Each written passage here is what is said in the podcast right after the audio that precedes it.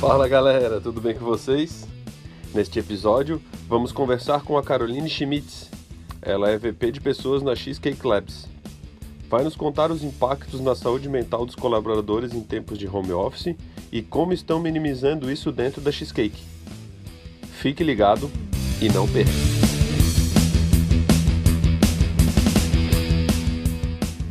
Boa noite, boa tarde, bom dia, galera. É, mais uma vez, estamos aqui com mais um episódio dos Vanguardistas.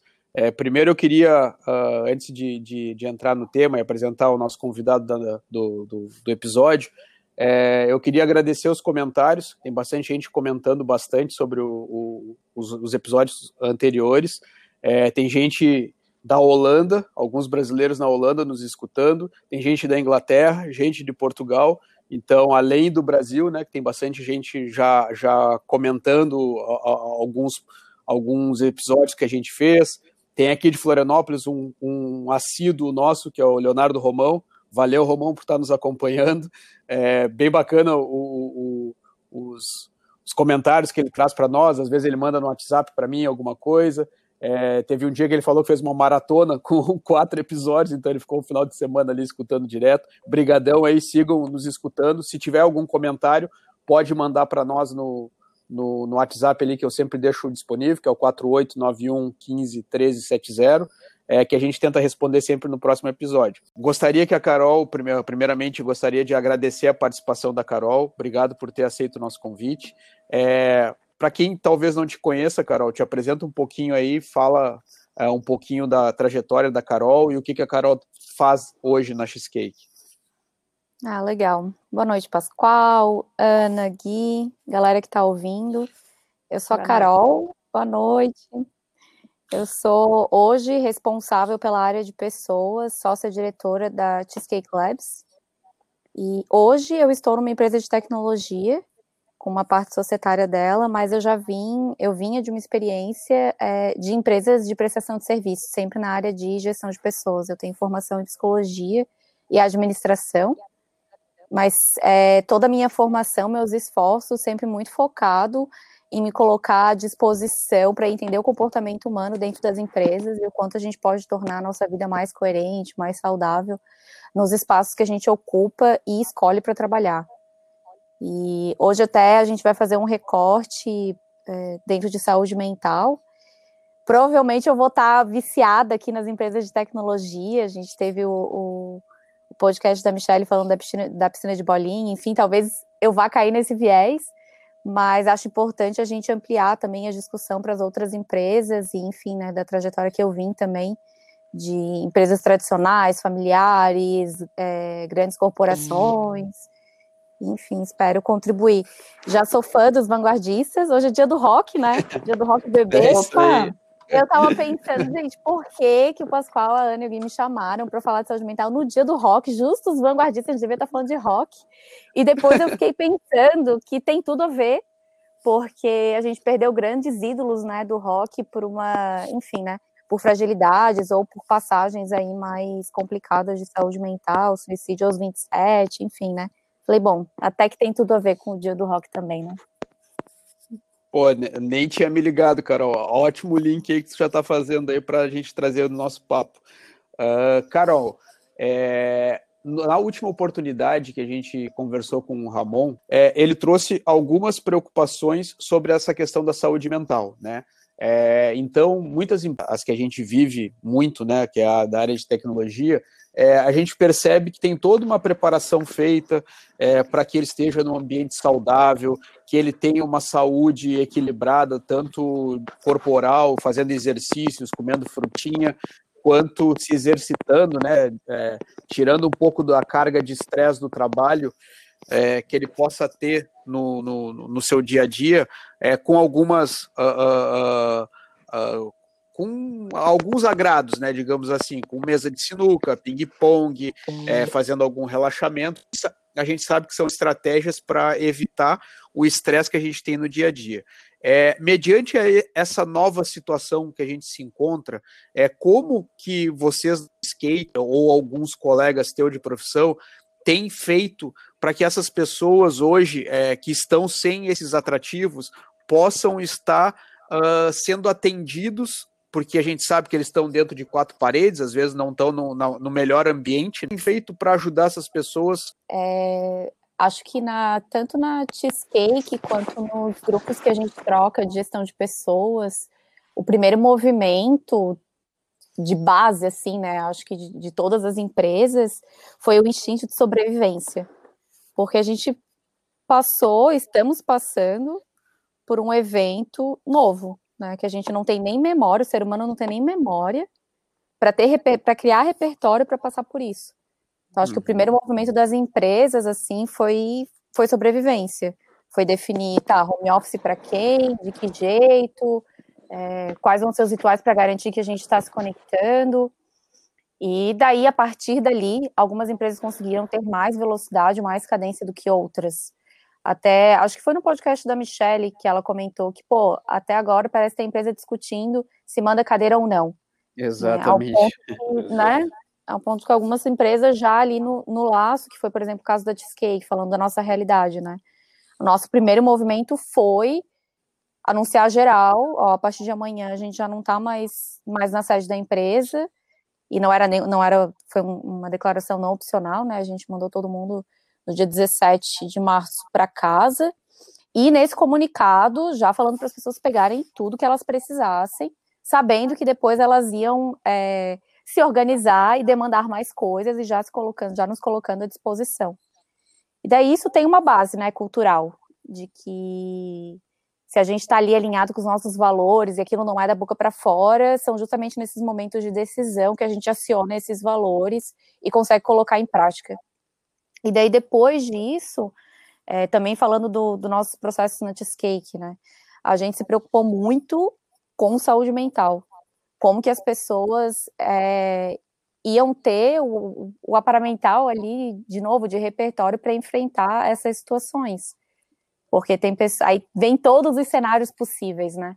As pessoas que vão para casa e têm uma infraestrutura, as pessoas que vão e moram num cômodo só, mesmo todas essas pessoas, espaço, não espaço, divide a casa com uma pessoa, não divide, o trabalho começa a invadir um âmbito pessoal. A própria perestroika já, faz, já fazia uma, há algum tempo uma defesa de que a gente não deveria mais fazer essa divisão da nossa vida pessoal com o trabalho e as coisas se fundirem de uma forma saudável. Só que, como diz a Ana, né, Ana, não foi uma morte lenta, assim, não foi, não foi uma morte planejada, lenta para a é. gente, não foi algo planejado para a gente fazendo essa transição, foi de uma hora para outra, pum, tá todo mundo junto. Tá tudo junto, meu trabalho, minha vida, o que eu faço.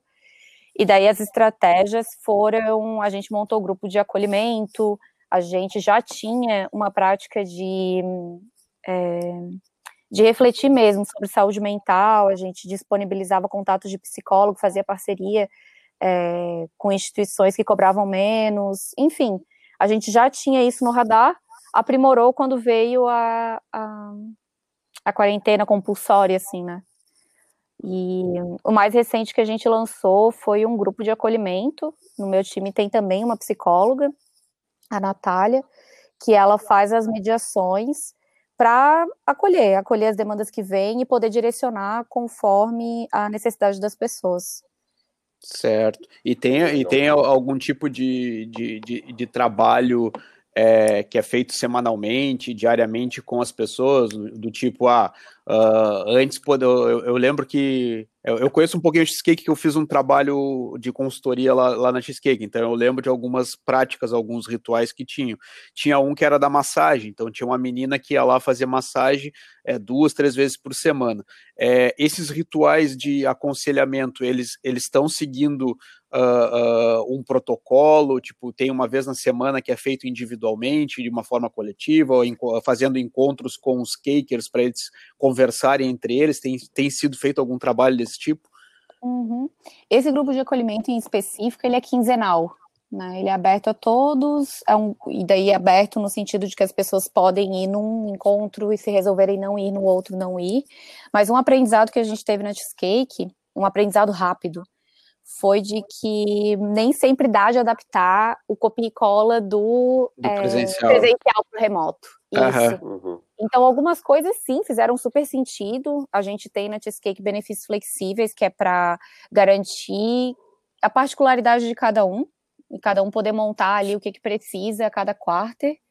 E algum desses benefícios a gente adaptou tranquilo para o remoto. A aula de inglês, puxa, faz remoto, ficou até melhor. Várias pessoas elogiaram, ficou melhor. É, aula de yoga, a gente teve uma adesão maior também das pessoas, porque conseguiam fazer em casa, no seu tempo, não precisavam interromper ali, às vezes, uma rotina que tinha dentro do escritório.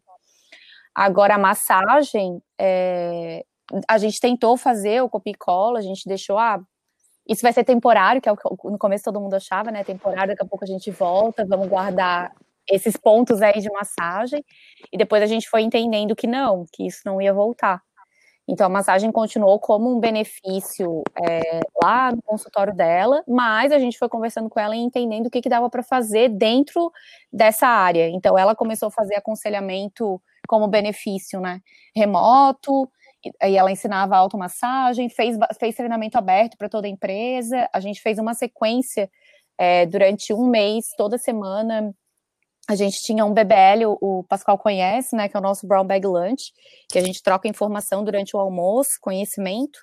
E a gente fez uma semana, é, um mês, em que toda semana a gente trazia um tópico dentro de saúde mental, que era para fortalecer todos os aparatos que as pessoas podiam precisar para, enfim, né, exercitarem a sua saúde mental e resiliência. Mas, mas isso, assim, né, o que eu consigo me lembrar agora de, de Ô, Carol, deixa eu te fazer uma pergunta, então. Muito legal. Eu, eu, tem um ditado que diz, né, que de médico louco todo mundo tem um pouco, né? Então, é, então acho que a gente vinha de uma rotina, de uma vida pelas, pelo qual nascemos e fomos criados e entendemos, as nossas crenças foram trabalhadas dentro dessa desse costume, que é o de trabalhar presencialmente, né? O trabalho remoto não era uma realidade muito é, acontecia esporadicamente, de às vezes a gente fazer um home office, alguma coisa assim, mas não era a realidade, certo? Para a grande maioria. Alguns eu sei que trabalham home office. E ainda assim a gente já não pode se considerar as pessoas mais certas do mundo, né? É, principalmente no nosso universo aqui da tecnologia. Então, é, eu acredito que com todo esse processo que a gente vem vivendo, porque não é só o trabalho home office, né, mas são as circunstâncias, uma pandemia, crise, etc., isso vem mexendo muito com o psicológico das pessoas. É, eu tenho conversado com algumas pessoas de maneira geral, assim, de todas as áreas, e todas me, me retratam, me revelam que falam, me revelam que é, não aguentam mais esse momento, que estão ficando angustiadas, estão ficando tristes, estão ficando muito ansiosas. Vocês têm alguma ferramenta ou algum método para comparar ou para criar uma métrica que, sei lá, defina o índice de felicidade dessa pessoa antes do remoto, depois do remoto, se realmente elas estão sendo afetadas diretamente por isso ou não? Uhum, sim nós já tínhamos uma prática mensal de INPS, que é justamente medir o quão satisfeitas as pessoas estão. E daí ali dentro tem vários, é, várias áreas, enfim, que, que conseguem ir mensurando isso. Quando veio o remoto ali no primeiro mês, junto com esse INPS, a gente lançou um termômetro do Covid para saber como que as pessoas estavam enfrentando, passando por esse momento. E daí, dali a gente conseguiu ter esse termômetro, né, essa temperatura de como que as pessoas estavam para definir as nossas ações dali para frente. É, essa métrica de como que as pessoas estão entrando, como que elas estão saindo, ela é meio que uma métrica global, assim, né? Porque é um home office diferente fazendo recorte, né, Ana? A gente não está fazendo um home office em circunstâncias normais, em que termina o horário de trabalho, eu posso pegar com o meu show sair, ou eu posso encontrar, uhum. inclusive, o pessoal da firma lá no bar que a gente se encontra, e essa angústia soma a isso, né? É soma a ficar realmente trancafiado em casa e com familiares em situações de risco, que foi uma das coisas que a gente investigou também no, no termômetro, né? Como é que estava a situação familiar das pessoas que trabalham com a gente? É uma coisa que a gente tem alcance? Não, não temos alcance. Mas saber como é que essas pessoas estão e enfrentando faz com que a gente possa se colocar como empresa humanitária mesmo, né? E entender todo o contexto daquela pessoa. Agora, métrica, assim, falando de métrica, a gente tem essas mensais que a gente tem acompanhado e conseguido atuar com mais velocidade por causa desses feedbacks mais rápidos. É, agora, como que as pessoas vão sair, eu acho que vai ter que ser assim uma métrica do mundo inteiro, né? Porque todo mundo vai sair diferente. Acho que o Ramon devia estar falando isso lá no podcast dele, né? Do novo normal, no, no episódio dele. Porque, assim, diferente e louco, mais um pouquinho, um pouquinho mais louco, acho que todo mundo vai sair, né? É, eu acho que está trazendo. É, em alguns momentos, assim, é, todo mundo fala assim: ah, é que esse é um novo normal, eu ainda não consigo entender e absorver que seja um novo normal, porque acho que não pode ser normal nós vivermos é, ad eterno numa crise econômica, numa crise sanitária. Para mim, isso não é normal. Para mim, isso tem que ser uhum. passageiro, né? Os uhum. aprendizados que a gente vai trazer disso tudo, que vão ser, vão trazer valor agregado para o nosso comportamento, para as nossas vidas. Mas eu acho que tem uma, uma, uma, uma, justa medida nisso e tem que tomar muito cuidado, porque passado um certo ponto pode ser muito prejudicial. Uhum. Mas isso é um ponto de vista meu, assim, então uhum. é, eu, eu, acho perigoso também. Não, eu não estou falando do uhum. trabalho home office, estou falando da circunstância da, que, gente, que nós vivemos hoje em dia, né? Sim. É, então eu, não, eu, eu, nem gosto muito desse termo assim, ah, do novo normal, porque para mim não é um novo normal, é uma situação bem pontual, que a gente precisa enfrentar isso aí. Porque imagina se a gente parar é, e viver isso para sempre. Se a gente passou por um momento como esse, a gente trouxe aprendizados e percebeu-se que o home office é a melhor das decisões, beleza, é um aprendizado, entendeu? Mas aí são situações que a gente extrai de uma situação que a gente viveu de maneira generalizada, né? Uma pandemia Sim. mundial. Agora, Sim. não dá para dizer que a gente está vivendo um novo normal, porque é como se a gente fosse viver com o vírus aí assolando todo mundo, né? Sem muitas perspectivas de vacina, de, de, de, de métodos para combater muito efetivas. E isso gera um pouco de, de medo, de pânico. Então, claro. eu tomo um pouco de cuidado em relação a isso, né? Mas, enfim, eu acho legal, assim, vocês terem essa forma de avaliar, porque eu acho muito importante. A gente já passou ali de 90 dias, né? Já uhum. fecharam três meses, né, Carol? Se eu não quero pra me mais. Uhum, Para mais, né? Uhum. Então, eu acho que agora, os, os, efeitos colaterais vão começar a é, surgir mais a partir de agora. E eu até comentei isso no episódio que a gente fez com o Ramon, porque querendo ou não, é, antes a gente chegava no trabalho e tinha o um café com o colega, a ideia que a gente trocava, a nossa capacidade criativa ficava mais aflorada, porque a gente se comunicava, né? Eu sei que algumas pessoas não têm muito essa necessidade de se relacionar, mas outras têm uma extrema necessidade de se relacionar. A questão sinestésica, né? De tocar uma pessoa, dar um abraço, isso faz muito, muita diferença. Então, que legal que vocês, né, até parabenizando, elogiando que vocês têm essa iniciativa para poder perceber se o colaborador ele está indo num caminho assim mais equilibrado ou se de repente tem que fazer uma intervenção ali para ajudar ele em alguma situação. É, fazendo assim só um, um, recorte ali, né? Quando eu leio o novo normal, assim, para mim é o, a adaptação, o trans, o, a transformação que a gente sai porque o movimento de querer sair dessa igual como a gente entrou não vai. Então, toda vez que eu, que eu leio, assim, né, ou que eu reproduzo o novo normal, é muito nesse sentido, assim, né, fazendo um paralelo, sei lá, é, quando tinha peste negra, ou enfim, a gente não tinha condições nem sanitárias. E a Isso. galera ficava, meu, lavar a mão, e daí saiu de tudo aquilo com tudo no aprendizado, sim, galera, tem que lavar a mão, assim, precisa ter esgoto, não dá de ser no meio da rua. E daí, quando eu falo assim o novo normal, é mais, é mais essa, esse recorte, assim, né? A gente vai sair transformado com aprendizados, como tu falou, né, Ana? Com aprendizados que vão mudar Perfeito, a gente. sair transformado. Mas, eu acho que essa é a. É isso mas, norma, é, mas normalizar, assim, essa pandemia, não. Aí é querer uhum. normalizar justamente o que, o que adoece a gente, né? Que é Exatamente. que a gente vê, assim, como psicóloga, que é não normalizar, a gente precisa estranhar que essas coisas Exatamente. que não são normais. Porque né? daí parece que a gente fica muito. É, é, é, como é que eu posso dizer?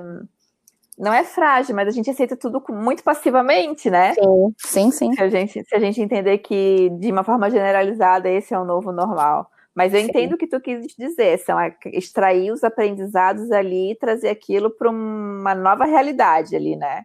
Uhum. Isso. E sobre essa não ver as pessoas no escritório, né? A gente tem conversado bastante na Cheesecake sobre isso, porque mesmo quem não tem essa necessidade sinestésica, ou assim, tá de boa, né? Nossa, eu não tenho, já não tinha necessidade de desenvolvedor esse estereótipo, né? Ah, não, desenvolvedor é sempre quietão, não precisa de contato. Tem uma galera, desenvolvedor ou não, que realmente, assim, é mais introvertido, a necessidade de contato para se energizar é muito baixa mas mesmo essas pessoas sentem falta e daí sofrem porque não são habilidosas, né? Porque, enfim, nunca precisaram é, se habilitar para ter contato com pessoas, porque as pessoas estão sempre aí no mundo, né? Sempre acionando uhum. a gente. Uhum. E daí, quando a gente vai para o remoto e exige essa habilidade de, putz, às vezes tem que fazer uma call para eu suprir essa minha necessidade, mesmo que pouca, de socializar, nossa, é um puta sofrimento, porque não, não tem como, não tem como acionar isso, porque não está ali disponível. E a gente tem conversado bastante no Netscape sobre isso e tentado criar espaços para que as pessoas das mais diferentes necessidades possam suprir a necessidade com a barreira do remoto. Seja um happy hour, seja a gente fazer encontros pontuais, seja esse grupo de acolhimento a cada 15 dias, seja uhum. bem são encontros que a gente faz mensais também para discutir estratégias de soluções dentro da empresa, enfim, assim, a gente está tenho... questionando o que, que a gente pode colocar à disposição enquanto empresa de forma ativa para uhum. chegar nessas pessoas e, enfim, né, mitigar o que eu tenho. Eu tenho um grupo de amigos um pouquinho mais loucos do que eu que a gente criou o Sarau, né? Então é uma reunião no Zoom que a gente faz, que a gente só discute literatura, filosofia, artes e ciência. Então, não pode é falar isso. sobre política, não pode falar sobre pandemia, não pode só sobre esses temas que a gente colocou, né?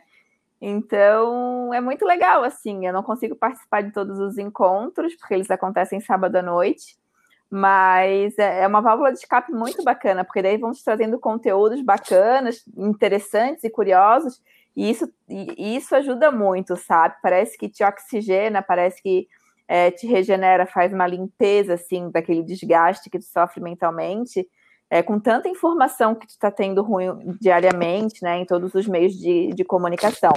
E até eu engato uma pergunta nesse meu comentário que seria, Carol, é, se, se tu pudesse dar algumas dicas, sabe, para manter a saúde mental durante esse processo, quais seriam as tuas dicas? A primeiríssima de todas, que confesso que não fiz, mas hoje faço, é limitar a quantidade de consumo de notícias porque boa. a gente está muito exposto, boa. muito exposto, e a hora inteira, e realmente, assim, são notícias muito ruins, notícias reais, ok, uhum. mas limitar, assim, limitar um horário para consumir notícia, escolher um, dois meios de comunicação que confia, é, e, e, deu, assim, né, e muito conectado com a estratégia da Ana, assim, começar a se, se nutrir no dia de coisas que não tenham a ver com a pandemia a gente não consegue ficar exposto ao sofrimento 24 horas por dia. Ele é real? É, tá posto, tá posto. Mas a gente não, não, não tem como. A gente vai realmente enlouquecer se ficar consumindo a todo momento. Então, essa seria a minha primeiríssima dica, que eu precisei passar por o meu processo de loucura, assim, quase perdendo minha sanidade mental para entender que era isso que eu precisava fazer. Então, já passo como psicóloga e pessoa que passou pelo sofrimento também. E, e outras é de, de desconectar, de ter horários para começar e terminar o trabalho, para quem está fazendo home office, né? Porque a gente sabe que tem uma galera que está aí na linha de frente e não consegue fazer home office, está exposto, né? Mas para quem está, ter horário de começar, horário de terminar, criar rotina, desligar do computador, é, buscar adaptar a alimentação e a atividade física para o que dá e outra, não entrar na noia, né? Porque quando a gente começou o home office, começaram assim vários cursos e as pessoas fazendo muitos cursos de língua e aprendendo uhum. novas e fazendo uhum. coisas. E a gente lá, assim, vou falar por mim agora, né? Eu tinha medo de abrir a geladeira e encontrar uma live lá dentro. Exato, exato, exato. E assim, me sentindo o pior ser humano do mundo, porque como assim eu não tô aprendendo alemão na quarentena. né? Mas, poxa, eu faria isso se eu estivesse no meu trabalho normal? Não, não estaria. Eu estaria voltando para casa, exausta, querendo fazer qualquer outra coisa. querendo, sei lá, ficar com meu cachorro, ver Netflix ou simplesmente nada. E daí, então, acho que isso é importante também de respeitar, né? Fazer essa analogia, pô, se eu tivesse na vida real, eu ia estar tá fazendo isso? Não, não ia. Então tá tudo bem. Tá tudo bem. Seguir, cada um tem o seu ritmo, cada um tem o seu fluxo. Isso sempre foi assim, e acho que o home office deixou isso mais evidente ainda, e mais evidente o pedido de que a gente respeite isso. Tá afim de fazer, faz, não tá afim, não faz, cada um tem o seu ritmo, se não faz ninguém melhor ou pior do que ninguém. Certo. Ô, Carol, e até se a gente estiver perguntando muito, vocês me, me cortem, porque realmente eu gosto do assunto. É, antes mesmo da pandemia, a gente vinha aí numa corrente que a gente percebia nas redes sociais, em alguns treinamentos, aquela questão muito assim do coach, né, da mentoria, é, de pessoas, e as pessoas sempre têm que estar muito energizadas e têm que estar muito felizes, porque se você não está feliz, você tem que mudar uma crença dentro de você, sabe? É quase como se fosse um, um crime tu estar triste um dia, né? Uhum, uhum. É, eu, eu já vi muita coisa aí nessa pegada. E aí a gente entra né, para um momento que te transforma do avesso, te vira de cabeça para baixo, mas as pessoas continuam com aquela coisa assim, não, eu preciso me manter 100% feliz, eu preciso estar sorrindo todos os dias, eu preciso, sabe? Porque se eu não fizer isso, eu sou diferente de todas as outras pessoas que estão ali sorrindo para mim. Uhum. Que é uma falsa realidade, né? Porque todo mundo tem os seus momentos de altos e baixos. Não existe, até porque a felicidade ela é um estado, né? Eu estou, eu não estou feliz, né? Então, se tu fosse sempre 100% feliz, tu não saberia o que é ser feliz. Uhum. Porque tu não teria experimentado a tristeza, certo? Sim. Uhum. Então, é, isso é uma coisa que talvez esteja confundindo um pouco a cabeça das pessoas. É, e, tal, e isso talvez tenha levado a fazer mil lives, fazer mil cursos, mil cursos de idioma e outros mil outros cursos, porque as pessoas estavam com aquela coisa assim, não, eu preciso me reinventar e eu preciso né? O que não tem nada a ver com ser resiliente, né? Ou ser Isso. antifrágil, não tem nada a ver. Porque tudo tem um, uma medida certa, tem que haver um equilíbrio. Porque senão isso acaba gerando um desgaste. Eu queria que tu me explicasse um pouquinho sobre isso e como as pessoas podem entender quando elas estão excedendo, qual é o momento de parar, ou melhor, o que, que elas não devem fazer, né? Para uhum. ficar muito ansiosas ou de repente até entrar no estado mais depressivo.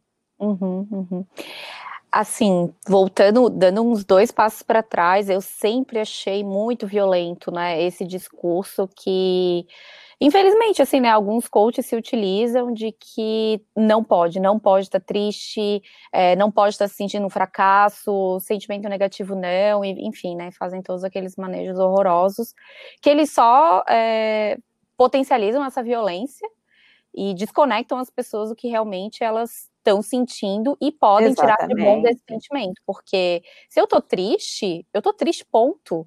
Se eu consigo passar por isso, assim, bem mindfulness, né? Agora indo pro, até para um caminho mais budista, né? Sim, pô, se eu, se eu aceito isso, se eu ultrapasso isso, eu consigo me utilizar dessa tristeza da melhor forma possível. E deu. Sim.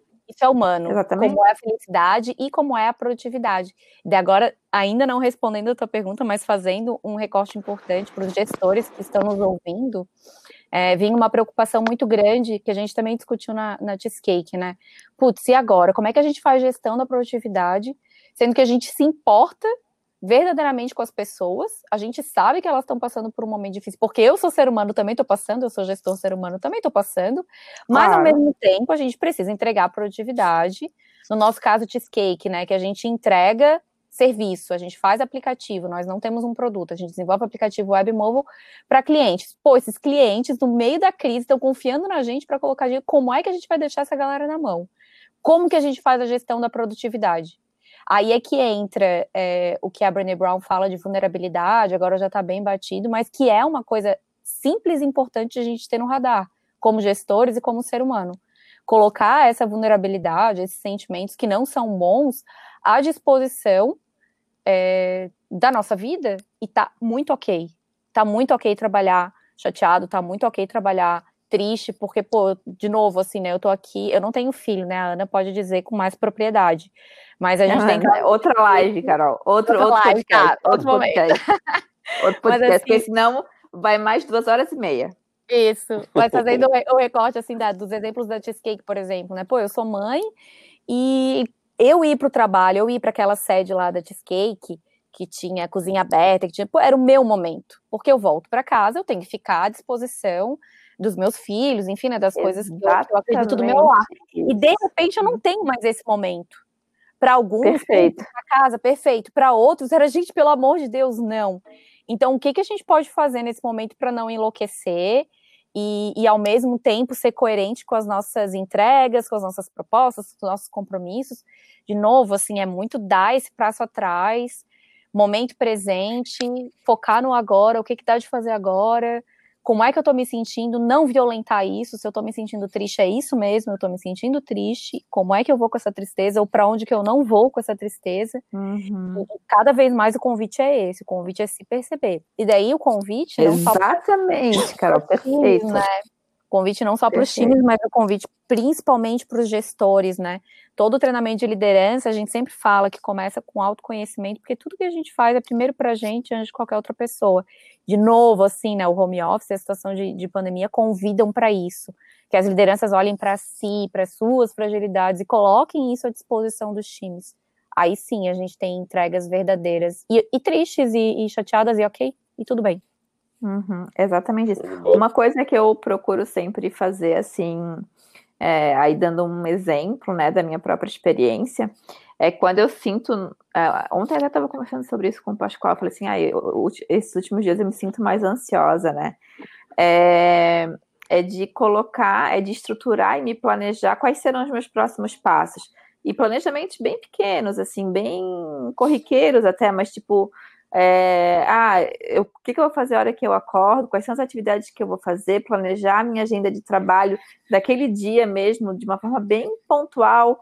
E até existe é, dentro da neurociência um, uma técnicazinha bem simples, sabe, Carol? Que se tu planeja ali as tuas atividades numa agendinha, num papel, papel e caneta, coisa que funciona muito bem, sem tecnologia nenhuma, e tu passa um risco por cima da atividade que tu concluiu, isso gera hum, um, um, uma conexão neural que faz com que teu cérebro entenda que tu tá, tá, sendo recompensada por alguma coisa que tu concluiu, que tu fez, que tu finalizou. Uhum. E, e, e, aí essa conexão neural ela gera uma série de ela libera uma série de hormônios de prazer, de sensação de bem-estar, então, é, é, essa é uma técnica que eu utilizo e é batata, funciona muito bem. E aí tu vai vendo nitidamente o teu nível de ansiedade se reduzindo é, a cada atividade que tu acaba executando durante ao longo do teu dia. Assim, é muito legal isso, muito legal mesmo. Então, se eu puder contribuir junto com a Carol com uma dica, é pega um papelzinho, uma caneta, uma agendinha, coloca ali quais são as. Mesmo que você já saiba mentalmente o que você tem que fazer, coloque no papel só para dar essa esse momento de satisfação ali para o seu cérebro entender que você realmente está conseguindo concluir, que você é capaz de organizar suas atividades, de fazer uma por uma, sabe? Que aí ele se sente recompensado e te dá um presentinho ali, que são uma série de hormônios bons do prazer e da alegria e tal. Uhum.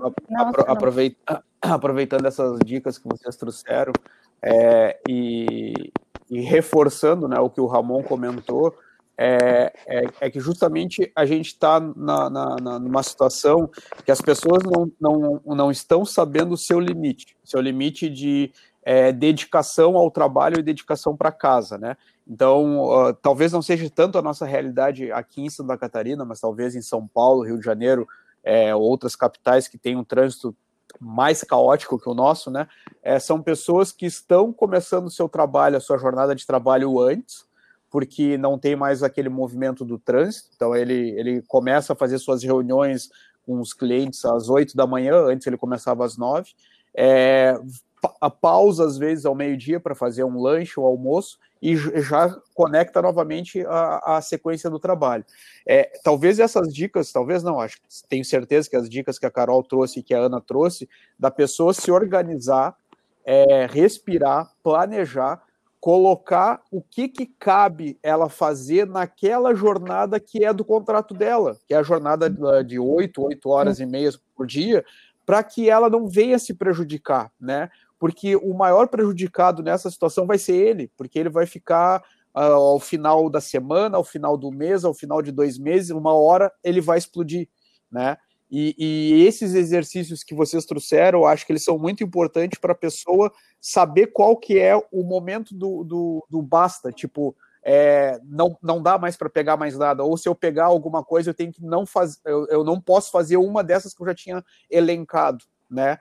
É, porque ela pode talvez ser negociada para ser feita no outro dia ou na outra semana. É, uma coisa que eu percebi que nesse período as pessoas potencializaram muito uh, do seu dia a dia, que talvez elas não fizessem tanto antes, é o poder da negociação. Cara, uh, eu tenho tido experiências, eu percebo a Ana negociando bastante também. É, é um dom que talvez estava meio que dormindo dentro da gente, né? E nesse momento a gente precisa usar bastante esse dom da negociação. Uhum. Justamente, justamente para a gente saber dizer não. Eu não estou dizendo não porque eu não quero fazer, é simplesmente porque existe um acordo, né? É, e, e, eu preciso preservar a minha saúde. Isso, bem isso. Exatamente. E daí fica, eu, é, são várias reflexões a partir disso, né? Fica também uma reflexão para a gestão sobre a microgestão. Eu acho que isso, de novo, assim, né, foi um desafio para algumas, algumas lideranças, né, que se utilizavam disso. No trabalho remoto não tem como fazer microgestão é pela entrega, né? Isso enlouquece qualquer um, enlouquece a liderança, enlouquece quem está ali do outro lado. É, enfim, mas aí, como falando, né? Isso é um assunto para outro podcast, senão a gente vai longe. E, e uma dica para as pessoas, muito conectada com o que tu, Pascoal e Ana estavam falando, outra dica bem prática também é desinstalar os aplicativos de trabalho do celular. Desinstala Boa. o e-mail do celular, desinstala Slack, desinstala, porque se a gente está ali no sofá, vem no Netflix, já passou o horário, mas eu abro meu celular, tem uma notificação, não vou olhar, pô, é muito difícil. E daí uhum. já entra no looping de nunca se, se desconectar, porque, de novo, o trabalho está dentro da nossa casa, enfim, e se não formos nós quem colocarmos os limites, é, não vai ser a empresa que, que vai fazer pela gente, porque antes a gente conseguia fazer, né, dentro do espaço institucional, enfim. Uhum. Agora a gente uhum. não consegue. É, e daí são várias estratégias, assim, né? E as pessoas têm que se autoconhecer para definir qual é a melhor para elas. Ah, ter um lugar específico para o trabalho ajuda muito. Tem pessoas que não conseguem porque o espaço é muito pequeno, daí tem que trabalhar onde é a cozinha, a internet não pega, enfim, mas dentro do que é possível, dentro dos limites do que é possível, determinar um lugar é, para o trabalho, que ele seja acionado só na hora do trabalho, tirar os aplicativos uhum. do celular, são dicas assim pequenas e práticas do dia a dia que já vão ajudando. E Ana, isso que você estava falando da neurociência é muito, muito bom. Se eu puder contribuir junto, que eu acho que a gente está fazendo uma ótima dobradinha. Eu acho que deveria ser psicóloga comigo. É, existe um livro que ele é super prático, bem tranquilo de ler, que se chama Bullet Journal, que ele fala disso, ele fala dessa uhum. da neurociência, fala da importância de a gente listar, arriscar, e ele fala muito da importância cognitiva, de isso não Exatamente. ser uma linha computador, de a gente escrever, porque isso aciona outra parte do cérebro, e daí a gente também vai conseguir acionar a parte de criatividade, toda essa parte de reforço. Enfim, fica aí também a minha dica para quem quiser ler o livro, vale super a pena. Então, vou deixar aqui uma outra dica para o povo, é, para os nossos ouvintes queridos, que também fala sobre neurociência, do nosso grande amigo é, Luciano Salamacha, que é neurocientista social, que é Stake Hand, que ele fala exatamente sobre isso, mas fazendo uma analogia com os cinco dedos da mão. Então, é muito legal esse livro. É bem fácil de ler, é um livro pequenininho, traz uma série de exercícios que ajuda bastante nesse sentido, sabe? Bem legal mesmo. E, mas, Carol. Ô, Oi. Ô, Carol, deixa, deixa, deixa eu. Não, não monopoliza aí, Ana, pô, deixa eu perguntar. Meu filho, já te emprestei a 4G. Deixa eu perguntar. ô, ô, Carol, é, a gente falou bastante sobre o, o, a, tua vivência dentro da Cheesecake. É, eu sei que tu tem uma, uma rede de relacionamento grande aqui em Santa Catarina, que tu participa de, de movimentos de, de RH. É, eu queria saber como que estão as empresas que, uh, que tu tenha conhecimento, não precisa citar nenhuma, claro, é, mas o, o que, que elas, as que são mais tradicionais, assim, é, e elas tiveram que colocar seus colaboradores é, em um formato home office. Uh, o que, que, tu percebe que, ela, que, ela, uh, que elas estão fazendo? O RH está preparado? Uh, não está preparado? As empresas é que não estão preparadas? Enfim, traz aí a tua opinião sobre, sobre esse, esse tema aí um pouquinho. Uhum. a gente fala que o corona trouxe a, a transformação digital forçada, né? O que, que forçou a transformação digital na sua empresa? Corona, né? Então, assim, tem vários cenários, né? Tem empresas tradicionais que poderiam adotar o home office mais definitivo, mas adotaram o home office em condições mais limitadas, assim, né, de não, não disponibilizar nem cadeira para as pessoas, enfim, só o computador, e já logo voltar quando saíram as primeiras restrições, e daí voltar com todos os desafios de manter a saúde, integridade e segurança das pessoas.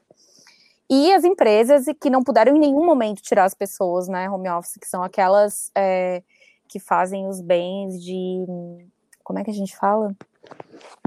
Que elas são serviços essenciais, isso. Ah. As empresas de serviços essenciais que não puderam nem tirar as pessoas e tiveram que assim trocar a roda com o carro andando, tentando dar para essas pessoas segurança e, segura, eh, e saúde para elas enquanto elas estavam trabalhando.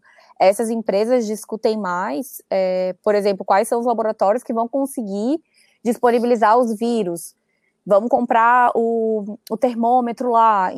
Daí o, o RH estava muito, está muito, né?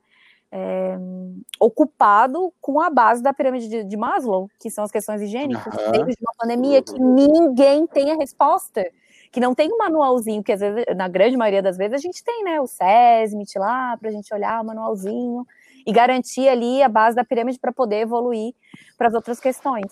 Só que esses RHs foram pegos, assim, por um puta de um supetão, tendo que criar essas soluções, e daí o poder do, do, colaborativismo, assim, né, que eu defendo bastante, porque daí nesse momento é onde a gente se une para trocar ali as melhores práticas e poder crescer todo mundo junto e aprender todo mundo junto. Mas... Certo, então, então houve um uh, beberam de outras fontes, digamos assim, não ficaram mais naquele tradicionalismo que até então eles só acreditavam naquilo. Não, não tem como, né, Pascoal?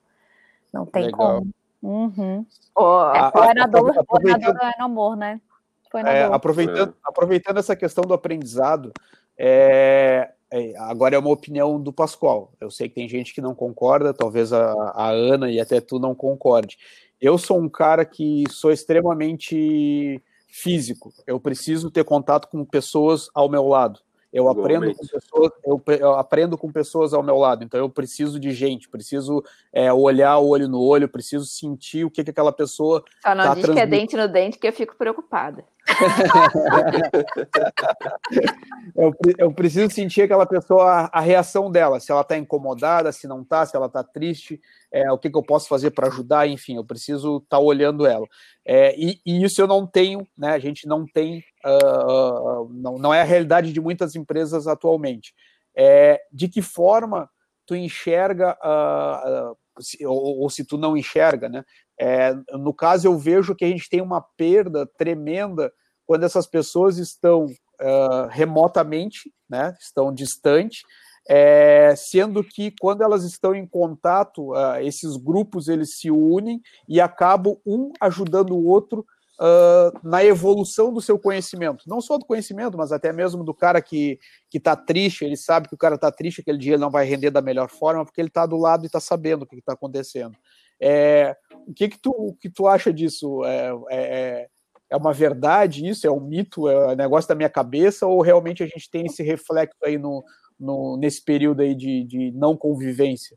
Uhum. Não, não é coisa da cabeça, não. Nós somos seres sociais. A gente precisa. E o remoto não cumpre essa função.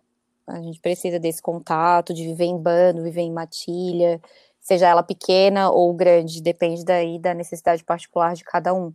Mas aí vem essa reflexão, né? De novo, a gente hoje está trabalhando num sistema home office atípico, porque essa necessidade social não é suprida em momento nenhum. No trabalho, no ah. social, não é, né? Ponto. Então, acho que é bom fazer essa reflexão, que daí talvez essa necessidade fique mais potencialidade agora, porque a gente não tem contato social em nenhum outro lugar. Agora, nas empresas, sim, isso é uma barreira. Para fazer gestão de pessoas, não estando com pessoas. Gente, é. socorro, assim, não ensinaram isso na faculdade. Não ensinaram. Ah, olha aí, ó, outra dica aí, ó. A é. galera que é do meio acadêmico aí, ó. Sim, é, fica a dica, né? De, de, enfim. E, E daí esse poder da, da colaboração e a gente poder aprender juntos uns com os erros dos outros, com certeza dá velocidade para o processo.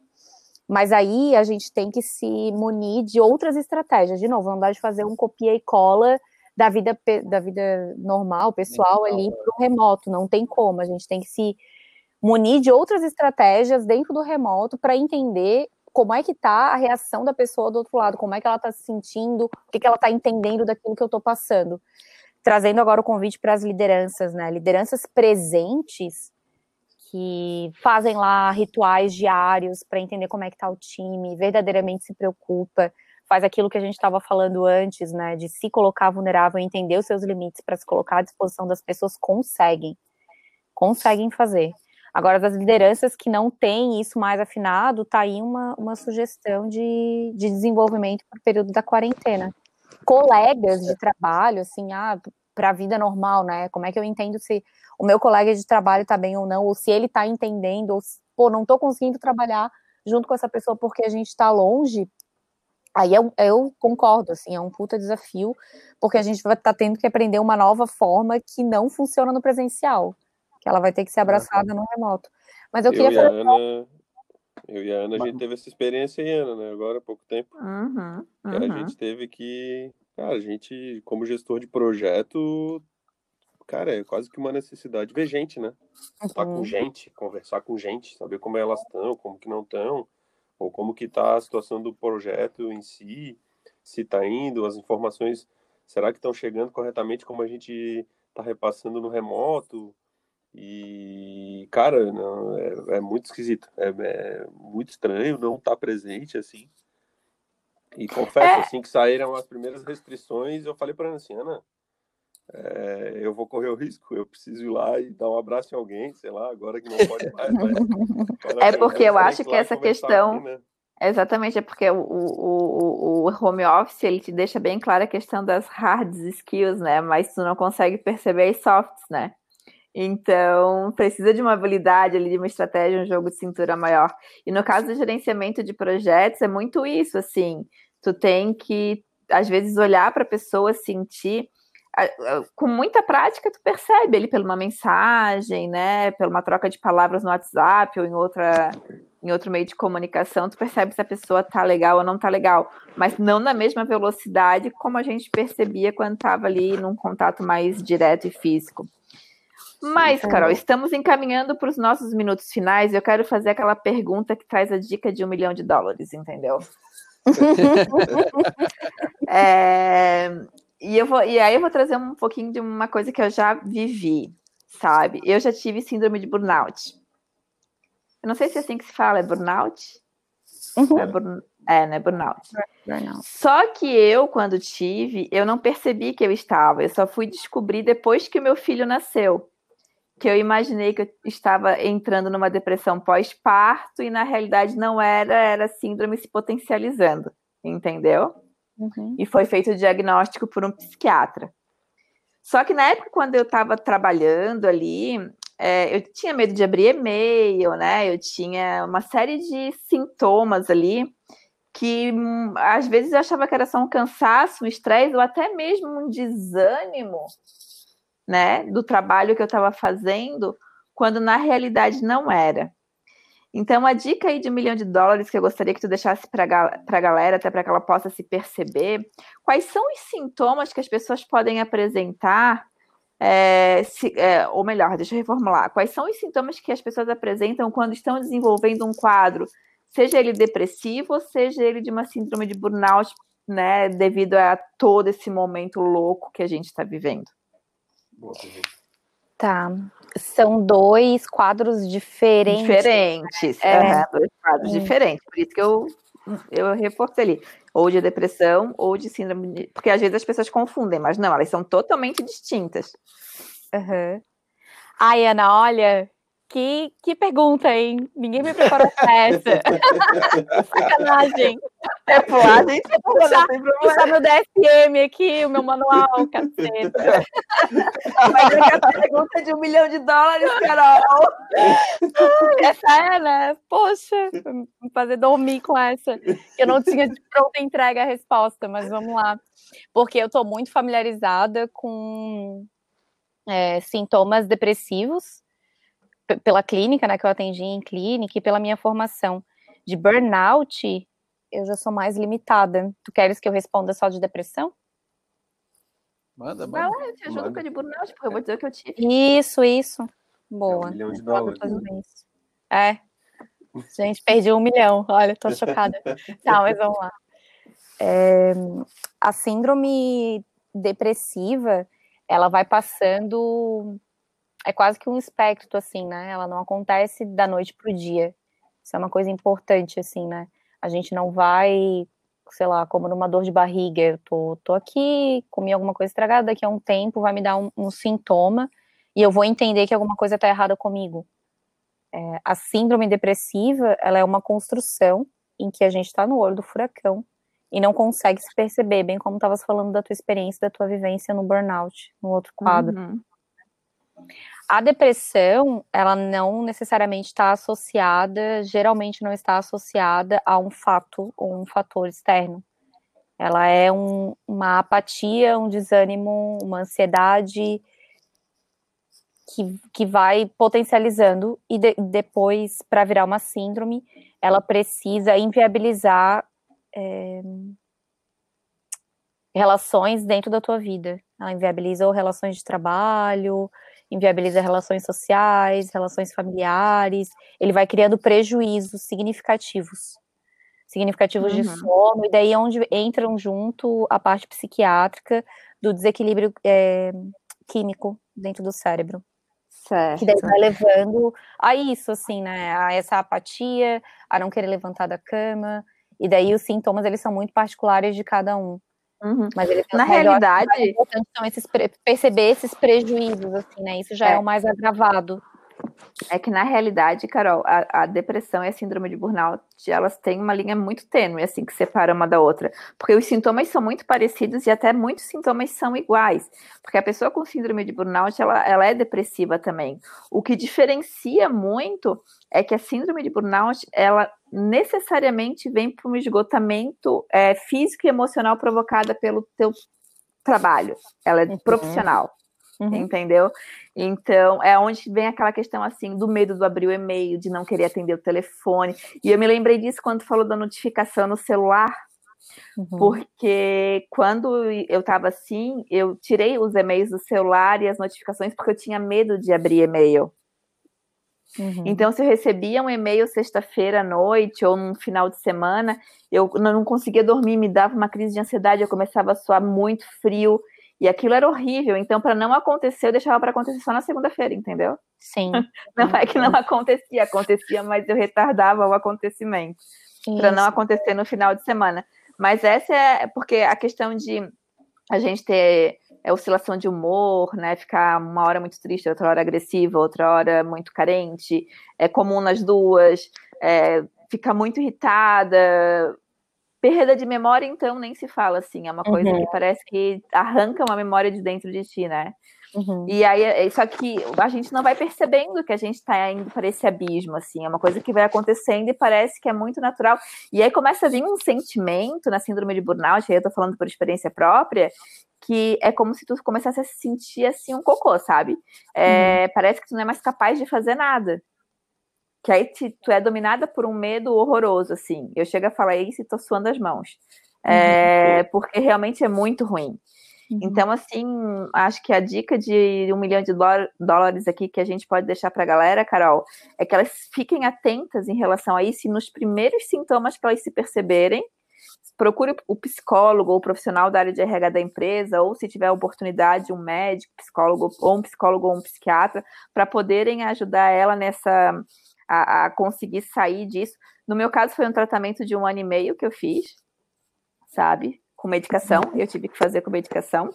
E, e aí depois eu fui fazendo a- o desmame ali da medicação, mas foi muito forte no início mesmo, porque eu só descobri um ano e meio depois, sabe? Eu, já, eu nem estava trabalhando quando eu descobri o que eu tinha. Uhum. Olha que Uhum. loucura, porque eu estava de licença maternidade. E Uhum. isso já vinha muito antes da gente ter a uma- Tá vendo a quantidade de tempo que a coisa vai se acumulando? Quando o psiquiatra começou a fazer o resgate comigo, da onde que veio tudo isso? E aí hoje eu tenho bem claro de onde isso surgiu. Mas na época eu estava me afundando e as coisas não eram claras para mim. Simplesmente eu estava deixando a vida me levar, né? Empurrando o barco com a barriga e, não, eu sou forte, vamos lá, é só mais um dia de trabalho, vamos pegar o carro, vamos viajar, vamos atender cliente. E não é assim. Então, Sim. essa é assim, eu queria deixar esse recado porque a gente brinca, a gente ri, mas é sério, isso é uma coisa muito séria. Sim, é. No burnout, o gatilho está muito conectado com o trabalho, né? Com o amor. Isso, e, isso mesmo. Isso, na síndrome depressiva, não necessariamente, e o burnout pode encadear, levar lá para uma síndrome depressiva. Mas para além de diagnósticos, eu acho que importante é isso, assim, né? É, é não se violentar.